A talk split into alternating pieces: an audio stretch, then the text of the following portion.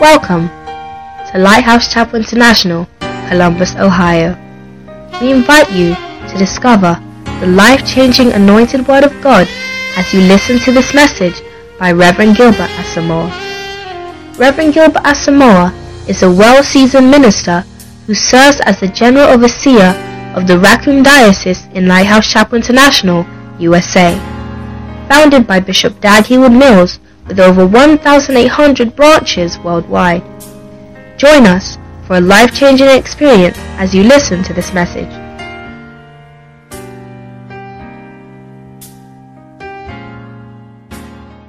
and look upon the face of your anointed.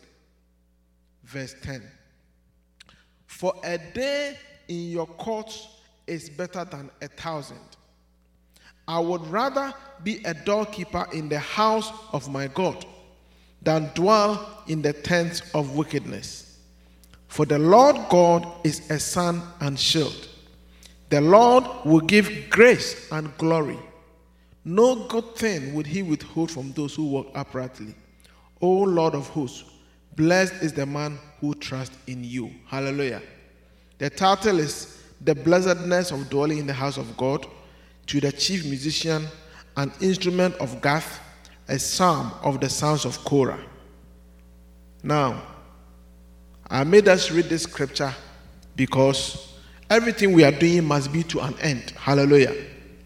We've been studying about humility, and then we've been studying the opposite, the pride, because we we discovered that the um, one way to study something is to study what it is not. One way to see the benefits of something is to see what you will miss if you don't have it. Hallelujah. And so when we run through the seven reasons why we should be humble, some of them directly speak to the good thing you are going to get when you are humble. Is that not so? What are some of the good things you're going to get when you're humble? Humble yourself because what? You'll be lifted up, okay? What else? God will give grace to the humble. Hallelujah. So those are examples of positive ways of describing the seven reasons. But then some of the points also speak to something negative to avoid. Hallelujah. And and by that it picked the opposite of humility, it picked pride. Because when you are humble, you get this, but when you are proud, you get that. And sometimes the good thing you're going to get may not be enticing enough for you to pursue humility. Sometimes some people they need to be scared a little bit. They need to be shown something frightening. That's when they will get it. Hallelujah. And so, um, give me an example of one of the things that um, we want to avoid. That's why we want to choose to be humble. Or you could say one of the effects of, of uh, pride. It is a signal of your soon to come destruction, your soon to come fall. Hallelujah. Another one is that God resists the proud. Is that, is that not so? So God resists the proud. You know, Satan, before he became Satan, what was his name? He was called Lucifer. Is that not so? And I believe we read of that in um, both Isaiah 14 and uh, Ezekiel 28.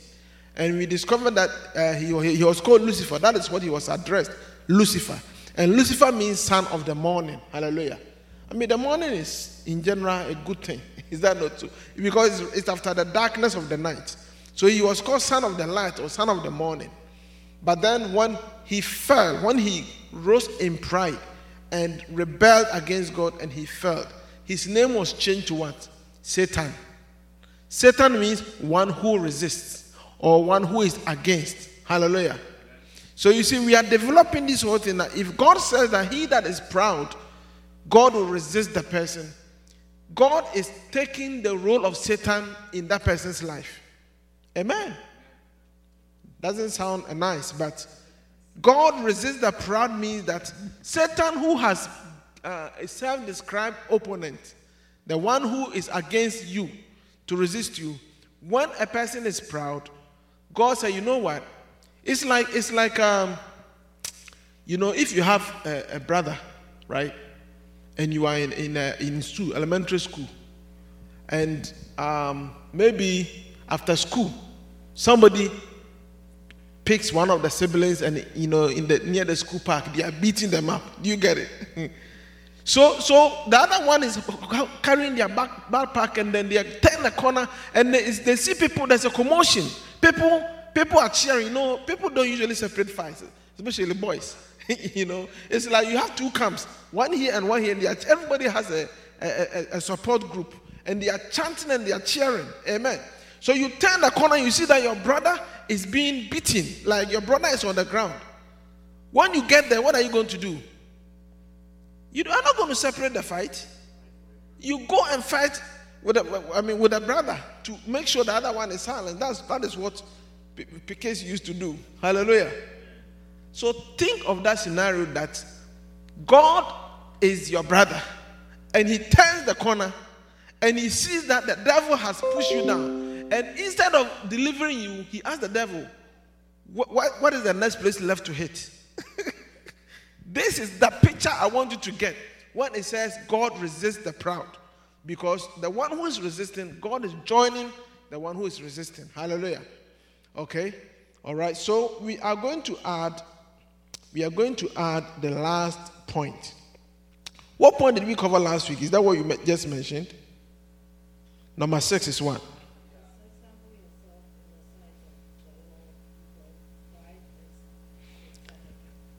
Exactly. Pride is essentially satanic and demonic. Amen. So, pride is actually an exhibition of the very nature of Satan. Okay. I don't know what that is not scary enough. But number seven, humble yourself in the sight of the Lord because your pride will make you an abomination to God. Humble yourself in the sight of the Lord because your pride will make you an abomination to God. Proverbs chapter 16, verse 5. Can we look at that? Proverbs chapter 16, verse 5. It says that your pride will make you an abomination to God. Proverbs 16, 5. Let's read that.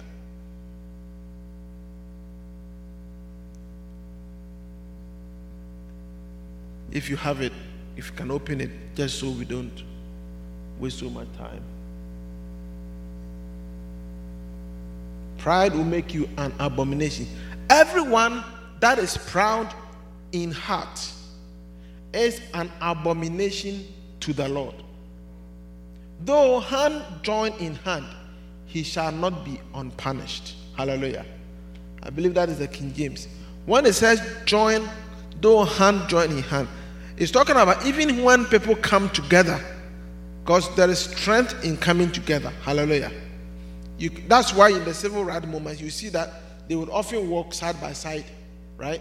And they will they will put their elbow into each other like this. It's like a sign of unity. It's like we are unbreakable. You can't easily defend, I mean, defeat us. Hallelujah. So that's a picture of when people want to make themselves invincible or unbreakable.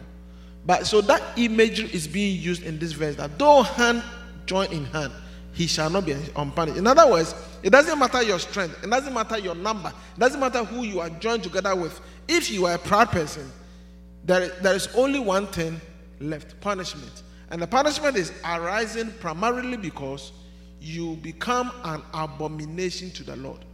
An abomination. That word, you know, I decided to look through the Bible and to find out some of the worst. because because because in order for you to detest pride, see the other one before, right? The last point number six it's easy why you don't want to be proud because it says that if you are proud, you are essentially taking on the nature of Satan. Hallelujah. I mean, not, most, most believers, uh, uh it's not something that they want. Amen.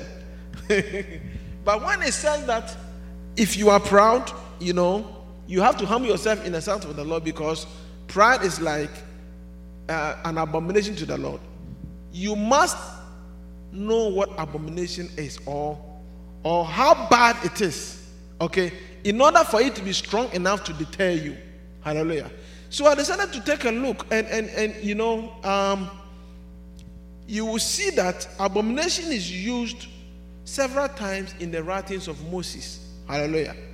In different contexts. But one of the contexts was Moses' charge to the people of Israel when they were about to enter the promised land. Moses' warnings and, and, and the words, the strong language he uses you see, abomination to the Lord is something. What's another word for abomination? something that's an accursed, something that is a no no, something that is cannot stand in God's presence. See, the reason why I made us read Psalms 84 to begin with is that whether, whether we are following the line of humility as a result of the promises that is available for the humble person, or whether we are avoiding the line of pride, the common thread and the common theme is that we want to be on the Lord's side. We want God to be in our presence, or we want to be in the presence of the Lord. Because the whole history of mankind, the whole um, story of mankind, which began in the Garden of Eden, okay? In, fact, what is, what is so lovely is that the story of man's dealings with man began, began in the garden and ends in the garden.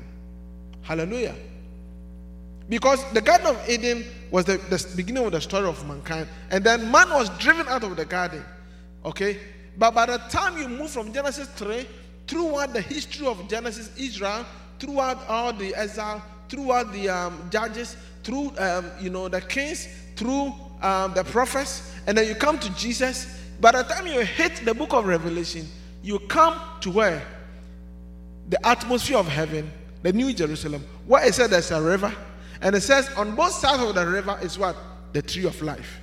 The tree of life that man was forbidden or, or driven out from now it's available. Hallelujah. And then and then the river, the picture of the river, it says that there's a river coming from the throne. So you see that the picture of, of, of God, you know, from the beginning to the end, the trail that you see is like God wanted to dwell with mankind. Hallelujah and that it is good for man to dwell with God. And when man is driven out of God's presence, we actually, the curse of the earth, okay, the curse of the earth that by the sweat, Jesus, um, God told uh, Adam that by the sweat of your effort you, you reap. It is because God is ceasing to bless. A curse is wherever the blessing of God doesn't exist. Hallelujah. Because it says that the earth is the Lord's and the fullness thereof. But if, if God is not allowed to be in control of a place, then his blessing doesn't come there. Amen. And so what we are saying is that the quest for every believer, your, your yearning, your longing, your desire, your, what, you, what, what you must long for above everything must be in the presence of God. That you ought not to attach yourself to anything or anyone or any, any manner of thing that will make you be cast away from His presence. That's why the psalmist says that. He says that, you know, I would rather be in where? In the temple of God, in the house of God, you know, than to be elsewhere, a thousand other places. Hallelujah. He said, even if I'm a doorkeeper in the house of God, it benefits me more. And so for me, I think, you know, I was listening to, I remember back in the 90s, I was listening to Kenneth Copeland. And I forgot what he was talking about. You know, I remember something to do with how some people look down upon black people. And I remember a line, and I remember the strength with which he said it. He said, It will cost me the anointing, and I won't do it. He said that to, to look down upon uh, uh, another human being created in the image of God and, and to look down at somebody because of their color, to, to treat them differently. He said, It will cost me the anointing, and I don't want to do it. Amen. I remember, I remember the line very well. And, and, and, and the thing is that you need to begin to ask yourself, you know, what is most valuable to you? Amen. Because for me personally, everything is like, is like, like I use this example all the time. Bread that has become hard that you can't eat. Except in certain circles where people put bread in a Milo, you know, then they can be something again. where they, they don't buy the bread and take the sip, they break it and put it in like a dip or something. But I'm talking about we are nothing without God. Amen. And so you see, the motivation, the driving force, the, the whole thing, because think about it. There are other writings which, Bishop has referred to.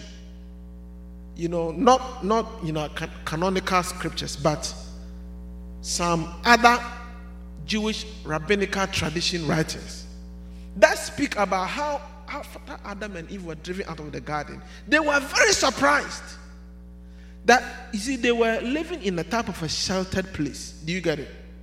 They were living in the Garden of Eden was like everything was provided for them.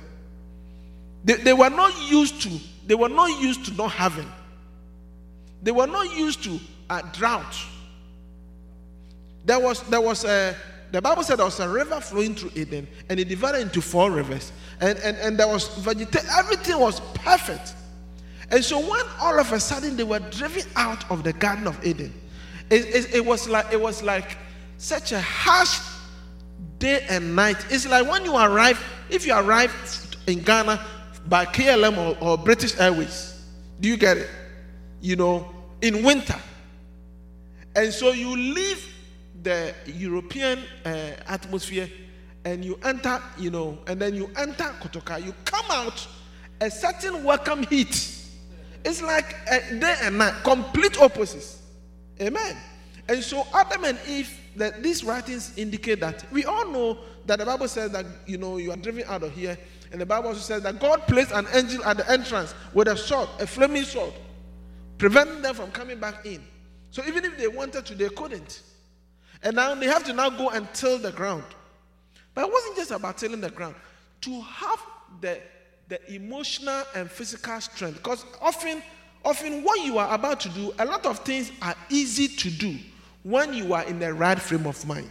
When you are in the right, when you are you are what do you call it, motivated. Hallelujah. Difficult things can be done. Many tasks can be done when you are, but when you are demoralized, when, when you have lost your you have lost your luster, when you have lost your will for living, that alone can kill you. Hallelujah. And that is the first thing they had to deal with. Perhaps not hunger. Hunger was not the first thing they, they had to deal with. Being able to, uh, what do you call recover themselves. That we've made a big mistake, the, the, the worst mistake ever. And this writing said that one day, Eve, I mean, Adam went hunting looking for something to bring home to eat. And when he came, Eve was about to commit suicide. I mean, this is not in the Bible, but it's in some of these ancient rabbinical writings. Amen. And it's a, it's a plausible story because Eve lived with a depression all her life as to how what she has plunged mankind into what? Chaos. Amen. Are you following the story? I'm trying to give you a picture of, of what mankind lost when we left the presence of God. But the Bible said God did not John Acts 14. God did not, God did not um, leave us without witness. Okay. He said he gave us rain, he gave us fruitful seasons. So, in other words, God didn't abandon them. Okay, now you are, he, he, he, he provided a means by which, but then throughout the whole experience of mankind, from Adam, you know, first sons, first sons, uh, Cain and Abel, one killed the other, and then you have Seth, okay, and then from from that, mankind has been groping and trying to feel something. It, it's like something is missing. Amen. There is something missing, and that something missing is the presence of God. And I'm saying that we are seeing scriptures that tell us that look, the thing that you don't want is to be an abomination. An abomination is something that doesn't God doesn't want to be near him. Amen. And so now look at it. The whole universe, Genesis chapter 5, Genesis chapter 6, that before the flood of Noah, is described. The man was full of violence and every evil thing imaginable. Hallelujah. So God decides to destroy the whole group. And then starts again with Noah. And then after the flood, man sins again. And then by the time you got to Genesis 11, evil has increased again. And God said, you know what, this time I'm not going to destroy all earth. Because I promised, um, I promised uh, Noah that I'm, going, I'm not going to destroy, not just yet. So then God decides to call a man called Abraham. Amen. Listen, if you read the story of the Bible, it's the story of redemption and restoration. Sometimes you have to ask yourself, why is it that God God wastes his time trying to repair things that are broken? Amen. yeah. If somebody has a very old car and they keep repairing, don't laugh at them. Say, I'm following the path of God. Amen. But you see, in many instances, that person cannot even afford a new car. But when it comes to God, He's God. Well, look, He can just take the earth and throw it into the abyss and create a new earth, create a whole new human being. As a matter of fact, Adam and Eve, when God entered the garden and saw that His beautiful creation with one little bite of whatever food they, they bit into. He, they, they spoiled the whole thing. I mean, like the day I came into my, what do you call it, university apartment, and my friend has burnt my bean stew. The bean stew that I had budgeted, man, that I had budgeted the bean stew for a certain number of days. Look, one was busy, Brother Ishmael, and it's like you have to, it's a time budget and money budget. Do you get it? I had a choice to make. Meanwhile, it wasn't just bean stew that he has burnt. He has also caused a major crown in the whole complex. As I was approaching, people are shouting because people had located the room where the smell was coming from. Amen. And they were shouting and shouting and shouting. So it's like now I come and only to see to see this. I had a choice to make. Am I going to scream at him? Or am I going to take it easy? Amen. God walks into the garden and said, Look, God can decide to annihilate, destroy everybody, and create a new. After all, you and I will not be here. I mean, it will be a whole new group of people, right? Therefore, we wouldn't even have the, we wouldn't exist to question his decision. Is that not so? So he could have had a film, but he decides to repair and restore. For me, that's great comfort. And no matter what I'm going through, no matter what, what it is, God has the patience. Amen. So what I'm, I'm saying is that throughout history, that the story of mankind, okay, has been one of God trying to draw us to Himself, and we, through our rebellion and all the things we do, running away from His presence, thinking we are going to benefit. Rather, by running away from His presence, we are the ones losing the benefits of His presence. Hallelujah. And so, your Christian life, your whole work, your whole purpose for life ought to be what is it that I can do that can draw me into God's presence? And if you discover that one thing He is an abomination, one thing that is what is like is like uh, is like uh, He cannot stand the smell of it. An abomination is something you cannot stand the smell of it. Something that is like a taboo, that is unmentionable, is pride. Hallelujah. So here, in the history of the people of Israel, Genesis chapter 18, no, Deuteronomy 18. This is uh,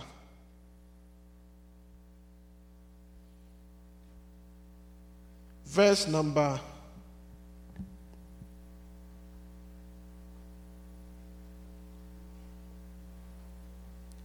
Deuteronomy.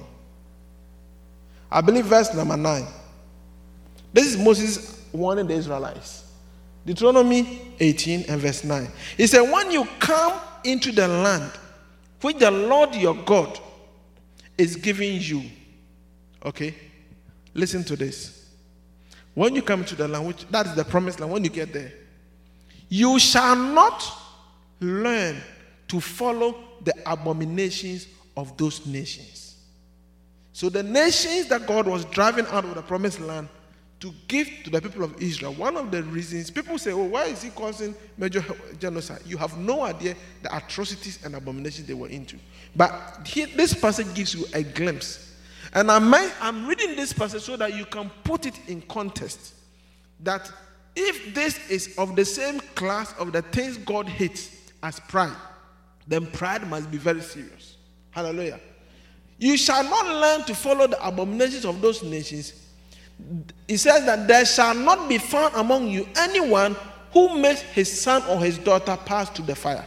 So, so they were sacrificing their children through the fire, through fire.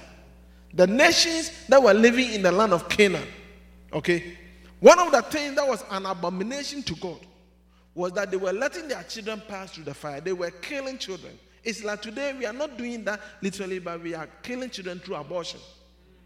Amen. We are sacrificing for our comfort in the name of it being my own whatever body and my own choice. Hallelujah.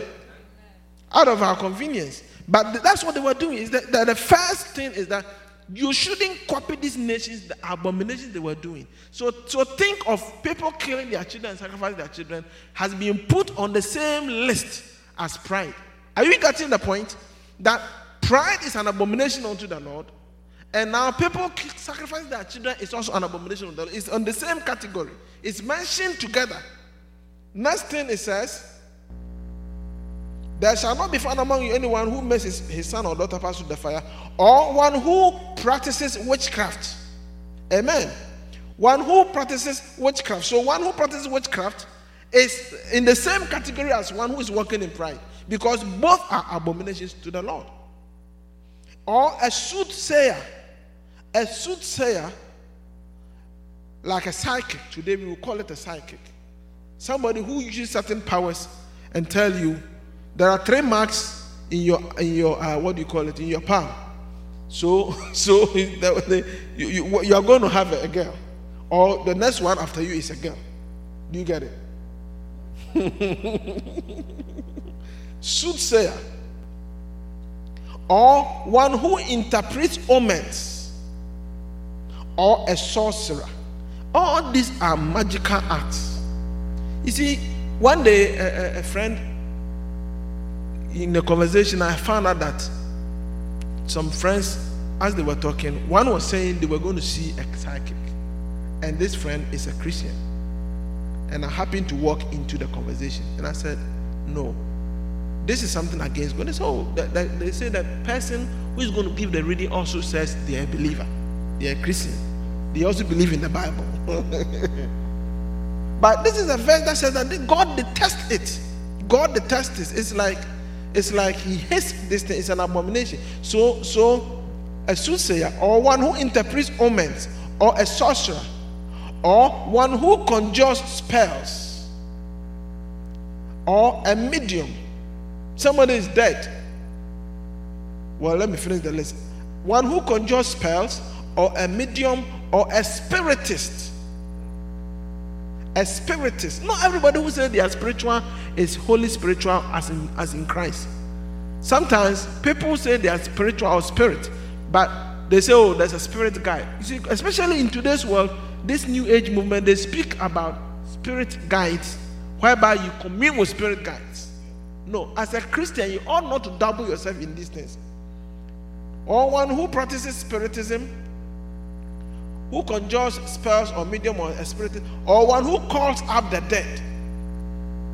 Like the movie, what's the movie? Ghost. Did you see the movie Ghost? It's, it's, it's, it's been around for a while. Where somebody is dead and you call the spirit of the dead and commune with them. Hallelujah. This is the strong, strong, strong, strong. Um, the Lord is strongly against it. For all who do these things are what? An abomination to the Lord. And because of these abominations, the Lord your God drives them out from before you. Hallelujah. So, this is the reason why the nations were being driven out of Canaan. They have polluted the land. They have polluted the land. So, you see, these things may, may, I mean, are serious. And, and, and in order for us to see the seriousness, I'm making us read these scriptures about abominations so that we will see the seriousness of pride. Hallelujah. You shall be blameless before the Lord your God. For these nations which you will dispossess, listen to soothsayers and diviners. But as for you, the Lord your God has not appointed such for you. Hallelujah. The nations that you are, God is driving before you, they listen to what? Desi- diviners. I was going to say designers. diviners and soothsayers. But the Lord has not appointed that to you. Let's look at other ones. Leviticus 11 and verse 11. So, another group of abominations were things they were not supposed to eat. Hallelujah. Leviticus 11 and verse 11. They shall be, okay, let me maybe start from a few verses before. These are dietary laws for Israel. Leviticus 11, verse 1. Now the Lord spoke to Moses and Aaron, saying to them, Speak to the children of Israel, saying, These are the animals which you may eat among all the animals that are on the earth. Hallelujah. Somebody said they went to Israel and they were staying in a hotel and they said they wanted pork. And the people said, Look, don't say this word again. Nobody eats pork here.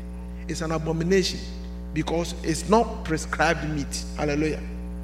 Okay. So look at it. Among the animals, Leviticus 11 2, whatever divides the hoof having cloven hoofs, and chewing the cud that you may eat. The whole this section of Leviticus is called the holiness code. Amen. The holiness code. And the seriousness with which God describes it is the same seriousness that we must look at pride. That when you see pride coming, say bye bye to it because it is in the same category of what is to be avoided at, all costs. Okay? It says, chew animal that chew the cud that you may eat. Nevertheless, this you shall not eat among those that chew the cud or those that have cloven hoofs. The camel, because it chews the cud, but it does not have cloven hoofs. So you see, uh, you see, today we don't follow this particular thing, okay? But I'm saying I'm, make, I'm making us read it to see how serious it was that you you could only eat animals that had what cloven hooves that their hoofs were were broken, divided, and then also chews the cud. So a camel doesn't is that that a camel does what? It chews the cud, but does not have hooves. In other words, in other words, the restriction was so harsh that you had to meet it 100%. Hallelujah. So, in other words, you cannot say a, a little pride is good. It's good for you. Amen. Because because the, the, the dietary law about this thing is that you cannot say, Lord, at least it means have the criteria. Do you get it? He says that a camel is an abomination, you shouldn't eat it. Next, next thing about after camel, it says the rock hyrax, because it chews the cud but does not have cloven hooves. It is unclean to you. The hare, because it chews the cud but does not have cloven hooves, is unclean to you. And the swine, though it divides the hoof, having cloven hooves, yet does not chew the cud, is unclean to you. Their flesh you shall not eat, and their carcasses you shall not touch. They are unclean to you. This you may eat of all that are in the water. Whatever in the water has fins and scales. So even when you go to seafood, the, the, the, the ones that has fins and scales, whether in the sea or in the rivers that you may eat, but all in the sea or in the river that do not have fins and scales, all that move in the water or any living thing which is in the water, they are an abomination to you. They shall be an abomination to you. You shall not eat their flesh, but you shall regard their carcasses as an abomination. Whatever in the water that does not have fins or scales, that shall be an abomination to you. Look, take time and read Leviticus. The strict dietary laws to Israel. Now add pride to it. In the new covenant, is food you cannot eat. Hallelujah. Anything, anytime you entertain any type of pride in you, you are adding yourself to the things. I mean, in the New Testament, we believe in grace, but grace doesn't do away with the standards of God, except that grace means delayed judgment. Hallelujah. Amen. And so, what we are dealing with is that if we want the Lord to be in our atmosphere, and we want we don't want God to move away because we are dabbling in something that is like a detestable thing. Just be humble and ask the Lord very frequently. Look into my heart. If there be any deposit of pride in me, take it away from me so that I will always dwell in your presence, so that I will enjoy your favor and your blessings, so that there will not be a way that I will be grouped together with abominable things, nor added together to have the same nature as Satan. May God help us.